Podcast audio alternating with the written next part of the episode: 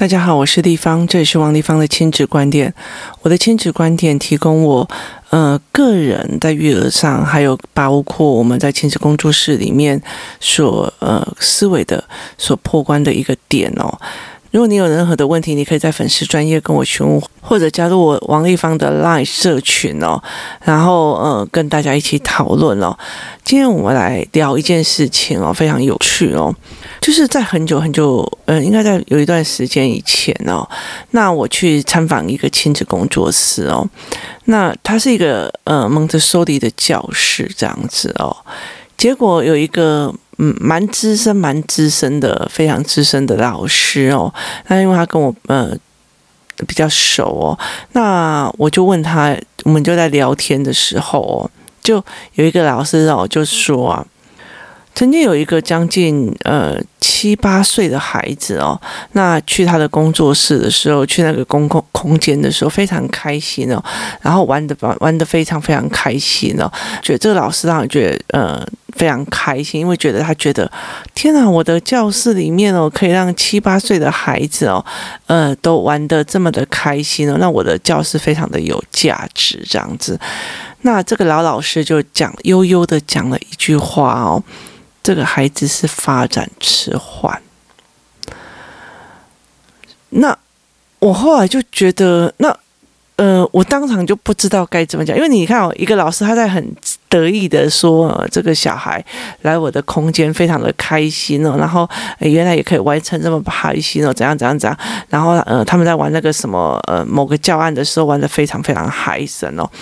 所以他就他就。很得意这样子，可是那个资深老师在讲，就忽然悠悠的讲一句话，他一定是迟缓神哦。那其实这个资深老师他有非常非常非常多年的融合教育的经历，跟其实我蛮敬佩的一个老师，他做了非常多的融合教育哦。那呃，后来我们就在思维这一件事情哦，他后来这个老师又跟我讲一句话哦。在那个时候，我曾经有一段时间哦，意图让我的女儿去读一些呃比较特殊的学校体制哦。那后来我的这个老师他就悠悠的，他也没有讲什么，他也没有阻止我。那甚至这些体制是他们一起引进过来台湾的，在很早期啊。那后来的到最后都一直贬值这样子。那呃，他后来他就暗示我一件事情哦，他就说嗯，呃，在有一些国家他是不能自学的啊，那但是他可以允许这样子的教育产生哦，那其实他就是一直特殊教育，特殊教育就是给特殊的孩子哦，那他就讲了一句话说，嗯，王立芳，你现在去公园的时候哈、你还会坐在那个沙坑里面玩到满脚满满脸满手玩得很开心吗？我说哪有可能？我说对，那老师就说对，那你有没有想象一件事情，是你没有童趣的吗？我说不是。那我还是其实跟我的孩子可以玩的非常非常疯，但是我没有办法像一个孩子一样在泥巴里面打滚哦，这我没有办法，除非是说我今天要玩的某一件事情，例如说我要蒙拉哦，那或者是我要做某一些我还去体验的事情，可是很单纯的就是在呃。公园里面的沙坑里面，那玩到真的像小孩一样哦。他就说：“对，你有没有想过一件事情哦？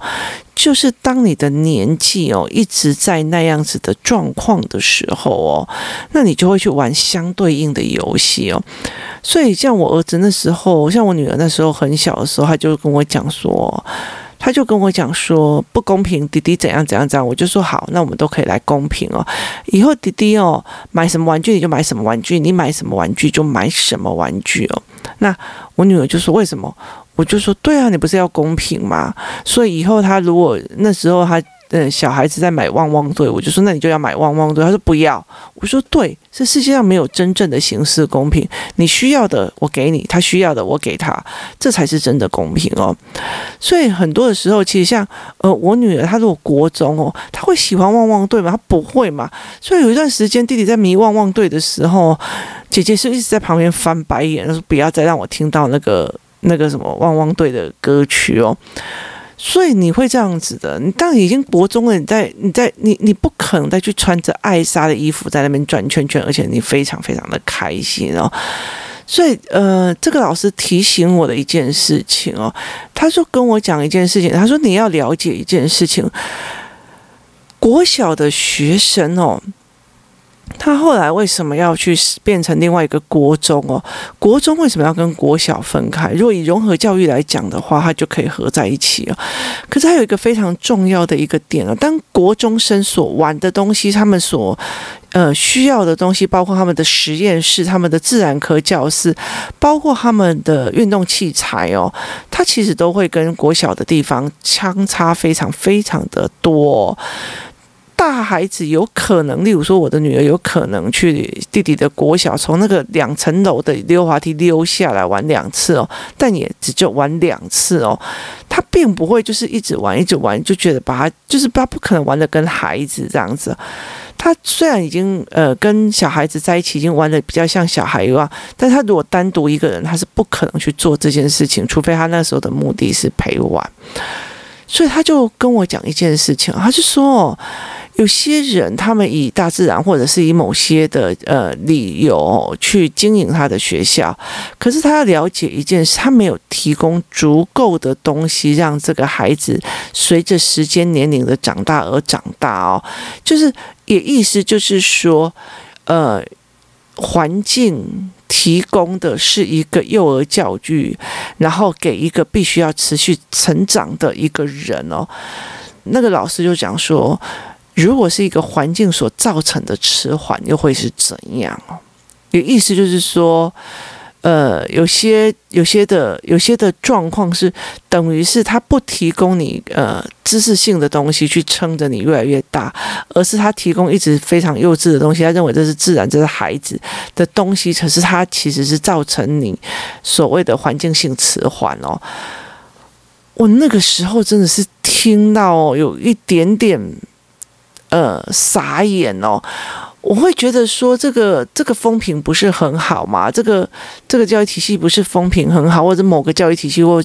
呃风评很好。那个时候我还在脑热当中，我身为一个妈妈，我还在脑热当中哦。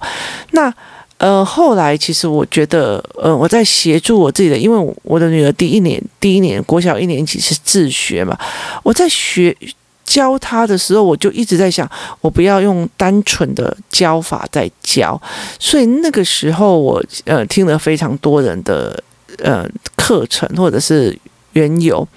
所以我就去找了非常多的书哦，我找了非常多的书去研究，然后去阅读这样子哦。例如说，我今天要教他国文，我就不会是一定要照着原本的波泼摸，我一定要把语文学，就是国语文学，真的是把它搞定以后，我再来决定我要先教波泼摸还是先教自然四字哦。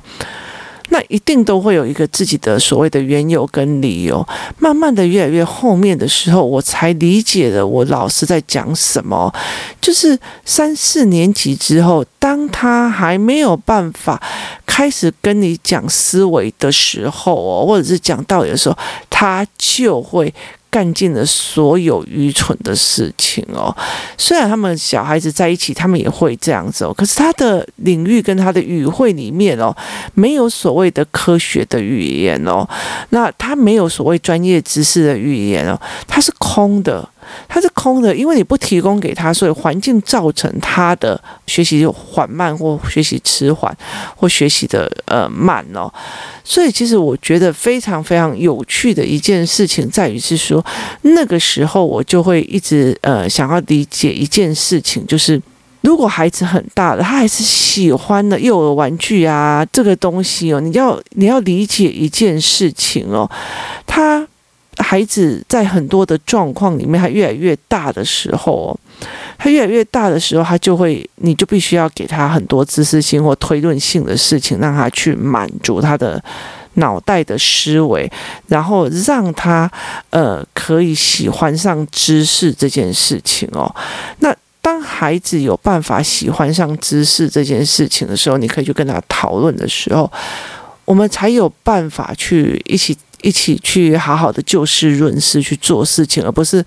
记住那我我的更年期去对付你的青少年哦，就是青春期哦，它并不一定是会是变成这个样子哦。所以我觉得非常非常有趣的一点哦，就是在于是这个老师们他们的对谈的一个模式哦。我们有很多时候会觉得说，哎，这个小孩他有一天他就会自然读了，这个有时候他会自然怎么样哦。可是我后来会慢慢的发觉发觉一件事情哦，就是呃，尤其在现在这么快速的步骤的知识充满的一个年代里面哦。他们会对很多事情非常非常多的怀疑哦。那如果你一直在把它挡住他的所谓的知识性的概念哦，你觉得童年就应该怎样？童年就不能呃太多的知识的圈养或干嘛？怎么样？就是他会不会到最后他没有办法非常好好的跨越他所谓的自律期哦？也就是如果在他律期的过程里面哦。就是零到零到五四岁五岁是我忘记了确切，他就是一个无律无律期，就是以行为冲下都被冲下，然后接下来就是他律期，他律期就是老师说，老师说，老师说，而且他们非常遵守老师说，好，这个时候是他律别人的律哦。那他律期的孩子，有时候你如果是把它做成一个是呃读书哦，读书就是一个呃呃。就是就是虐待，那你如果给他这样子的观念，他就会进入他的观念里面。他到自律期的时候，他就不可能去念书，因为他真的就觉得他律期的时候，他信奉了这么多的这样子的概念哦。所以，呃，他律期、自律期该给什么或该做什么，是一件是非常重要的一件事情哦。那在他律期的过程里面，你可以跟他很大的去对谈哦，去。是思维某一些事情哦，它其实是非常重要的哦。例如说，呃，像我会在跟思考班里面常在做一件事情，就是去判断一个行为本身哦，它是思考性还是非思考性哦，它是情绪性的思维还是非情绪性的思维哦。那今这几天有个呃新闻哦。在你们听的时候，应该是已经旧新闻了。他就是呃，有一个男生，他说他要想要他女朋友生日，他想要去亲手做蛋糕给他的女朋友。于是呢，这个男生就关了手机，就开始做做蛋糕。但是这个女生因为两个小时没有找到他男生哦，她气起来哦，就是找到对方的车，对方的车子是一台名车哦，他就在他呃车上喷漆喷渣男哦。那呃，很多人就在开讲说，拜托啊，国语老师会哭，我连渣男这个渣都会写错，可是我会。跟我的孩子在讲哦，我说他做这个行为本身哦，是思考过的，是判断过，变成取证求证过，孩子是情绪而产生出来的行为本身哦。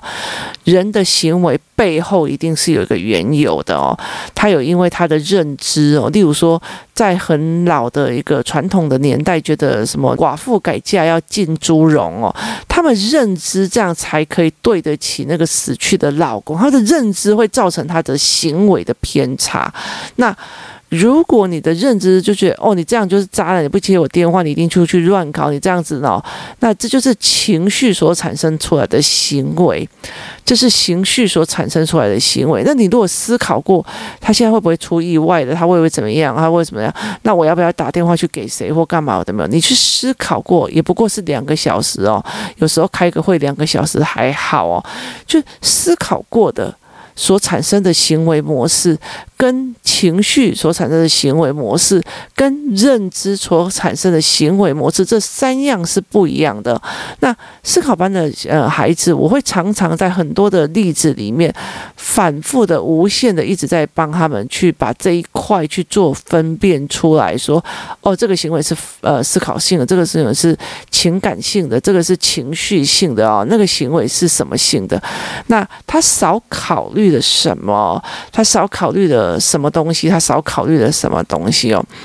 所以我其实会带着我的孩子去思维这件事情哦。那孩子有办法去做这样思维的时候，我才有办法去跟他做往下的思维模式哦。例如说，呃，我我可以跟他讲说，哦，原来这个人是情绪性思维在做这个决策，那个人是情绪思维在做这个决策。那我可能会有各种角度的语言陪着孩子先练过，呃，站在他的角度他是这样想的，站在 A 的角度他是这样想的。接下来你才有从办法从文本去跟他讲哦，就是。呃，虽然这个议题，呃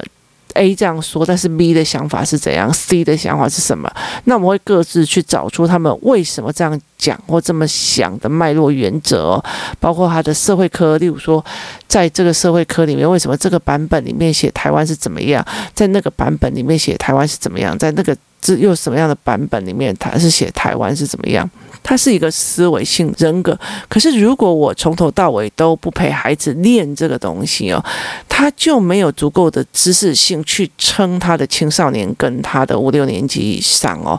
也就是代表那个时候他就会让情绪主导非常非常的多，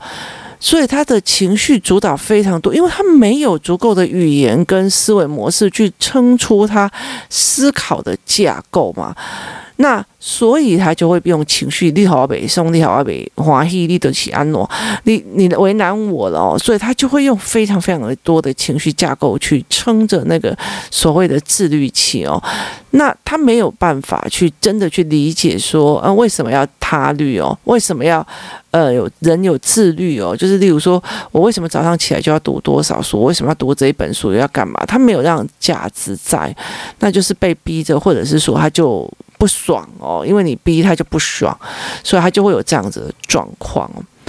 所以其实我觉得在选学校是一件非常有趣的事情哦。这个这个老师后来，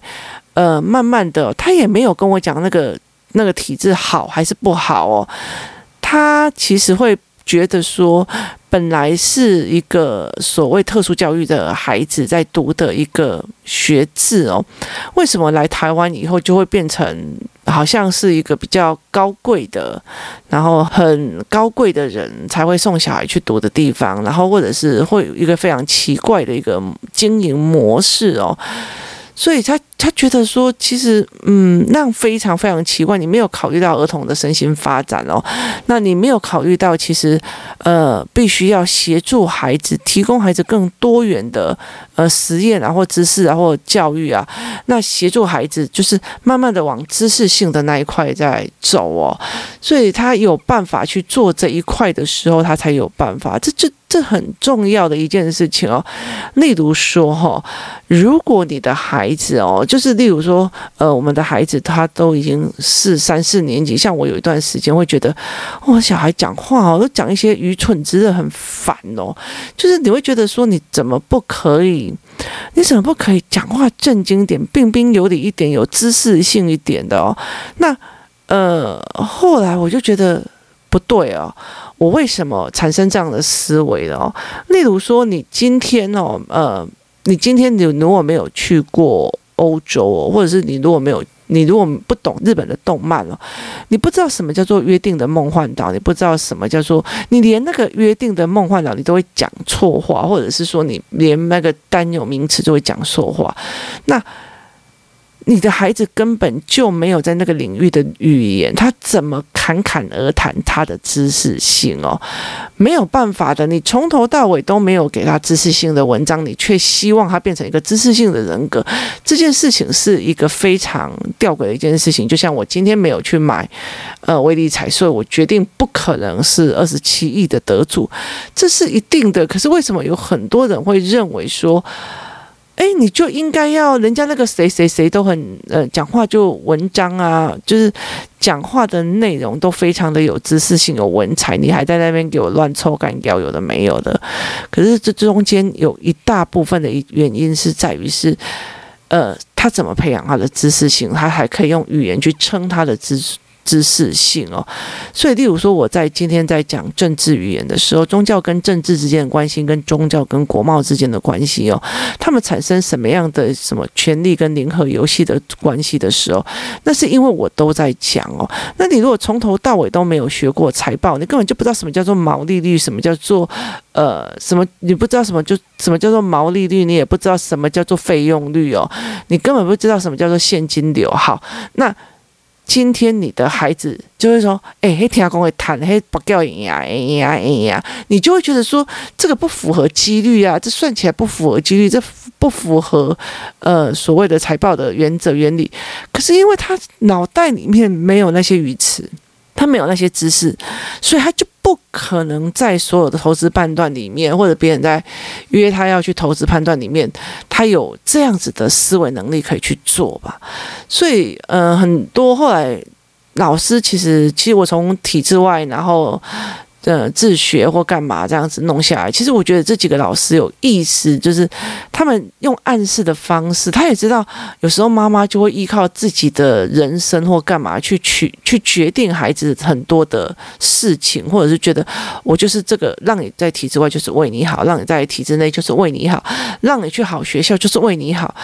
我们会有很多因为各自的生活盲点，想要让孩子避掉的坑而去选择的某一些呃教育方方式或教育模式哦，我们会做这样的行为，所以其实老师也都反正他也不得罪人，就这样子，他就一直给你故事，然后他就会让你去思维一件事情，就是你帮这个孩子选择这个环境有没有知识性的架构去撑住他未来变成一个知识性的人格哦，当他没有的时候哦，你为什么要对他的呃这么的痴迷，就是这种体质这么的痴迷哦，所以后来他其实呃也是现在我非常信奉的一件事情哦。当你不了解教育跟教材跟教育内容的时候哦，你太容易被那些所谓美好虚幻的那种所谓的。呃，画大饼的教育美好而迷惑了你自己的心智哦，你就会把小孩放过去，你就会做的非常多的决策。可是那个决策其实不会达到你真正预期心里面想要的一个状态哦。例如说，你把，例如说我把我的孩子都是也放教育法哦，那也不用让他抄抄写，不用让他写字哦。可是我却会认为他，呃，每天几乎都不要用力抄写，不要干嘛。可是他一定。一定会在青少年的时候变成一个文质彬彬、书写出全篇怅然文章的那一个大文豪。想太多，哪有可能哦？这样子的作为里面，其实我们没有人去怀疑这个过程，我们会相信太多的教养里面在跟你讲，你这样子以后小孩才会健康，才会怎么样哦。可事实上，我并不觉得哦。当你如果说，诶，你一直在捧这个小孩的情绪，那他长大以后变怎样？他并不一定会变成是最好的一个人哦。这是非常有趣的，我真的有时候会非常想要去谈这一块哦。所以，嗯、并不是，并不是你怎么想的，他就会怎么去得到哦。那。很在意的一件事，我觉得其实我觉得很在意的一件事，我常常会开始在调整我自己的家里的环境或状况，或者是开始选不同的书，然后然后选不同的这种书的状况。我为什么会常常这么迷恋在弄教材的一个原因，是在于是当我的孩子的知识性往前跑的时候，我就必须要提供新的知识性给他，那我们就可以互相增长哦。为什么？因为我觉得。那个老师给我的警惕实在是太深了。你如果到了国中啊、高中，你还是给他一个沙坑哦，然后一一棵树，然后就觉得在这个沙坑跟树里面，他就会自然长成一个自然的孩子哦。嗯，他就会长成有知识性的孩子哦。我也真心觉得哦，那就是跟我没有买威力彩，但是我相信我自己一定会拿到二十七亿这样子的。是非常没有逻辑的确认哦，就是不知道哪来的自信哦，所以后来其实我开始慢慢的去理解一件事情哦，有时候一些迟缓是环境造出来的哦，或者是有时候一些的呃孩子的行为也是环境造出来哦，就是这两位老师哦所给我的一个非常非常的大的警惕哦，那他们两个其实。真的想尽的办法，想要去让我有真正自我判断的能力，去改变我当初的决策哦。可是我觉得我有一个比较好的一个状况，是我真的会下来哦，陪孩子念书，陪孩子做，然后去看他的卡观点来，才会觉得说不行。这个学校或这个领域所说的这件话不合理，他怎么可能去做这件事情哦？所以我有时候会觉得很好玩的一件事情，就是我曾经看过一些书哦，他就在讲说他他怎么教小孩呀，然后怎么让他的童年无忧无虑或干嘛。可是我后来在看的时候，我就说这个不可能。如果他这样子教的话，他接下来国中、高中哦，知识性不够去撑哦，他会遇到什么问题？就后来我真心觉得这些人到最后他们的小孩都是。不是送国外哦，就是送呃寄宿学校，让他在在学校里面哦。为什么？因为呃，他没有给予足够的知识性去撑他所想要的一个知识性人格的孩子。然后他有些妈妈是用逼的，就是逼着，然后逼着他读。你照我这样读，你就可以考高分；照我这样读，就可以考高分；照我这样子做就。就可以考高分，可他没有让他思考，可却让他觉得说，你成绩这么好，为什么你不思考？为什么你不自己想哦？我觉得这中间非常非常多的吊诡哦，就好像我认为觉得哦，我好像把他放在一个大自然的环境，他长大之后就会跟我谈天论地，知识比我好哦。那我忘记的一件事哦，从走进去到走出来，一到六年级哦。学校里面的书，学校里面的藏书，都比我家一个书柜还要少哦。那这个孩子到底怎么是看书看海，看出满脑子的科学跟思维哦，跟知识性，然后他可以跟我引经据典、推论里发现、观察、推论、呃导论，然后并且做一个呃温柔的思维交流，而不是与思辨哦。我哪来这样子的评判哦？所以后来我才会慢慢的脱离这一块去做这件事情，我才会真的理解哦，真心觉得哦，想太多了哦。应该要好好的确认自己是不是有哪些思维的盲点，再来做决策哦。我在这里也非常感谢这两位老师哦，当初可以用这样子的方式，真的是把我点醒哦。他们把我点醒的地方还是很多，请你思维看看哦，环境是不是造成另类的迟缓哦，或者是呃，它其实一种压迫，所以。这个可以提供大家在思考这一件事情哦，去思维说，诶，对你提供的什么环境造成这个孩子做什么事情哦，然后他们会有什么样的状况哦，提供大家思维看看哦，然后也呃提供这样子的经历让你们去思维。真的到现在哦，你几岁了？你还会去玩沙坑吗？你还会爬树，爬在树上，然后就觉得人生非常的有趣嘛？其实对我来讲哦，当我觉得脑子在放空的时候，我就觉得太累了哦。可不可以给我一点有思考性的东西哦？那我就会觉得很过瘾哦。谢谢大家收听，我们明天见。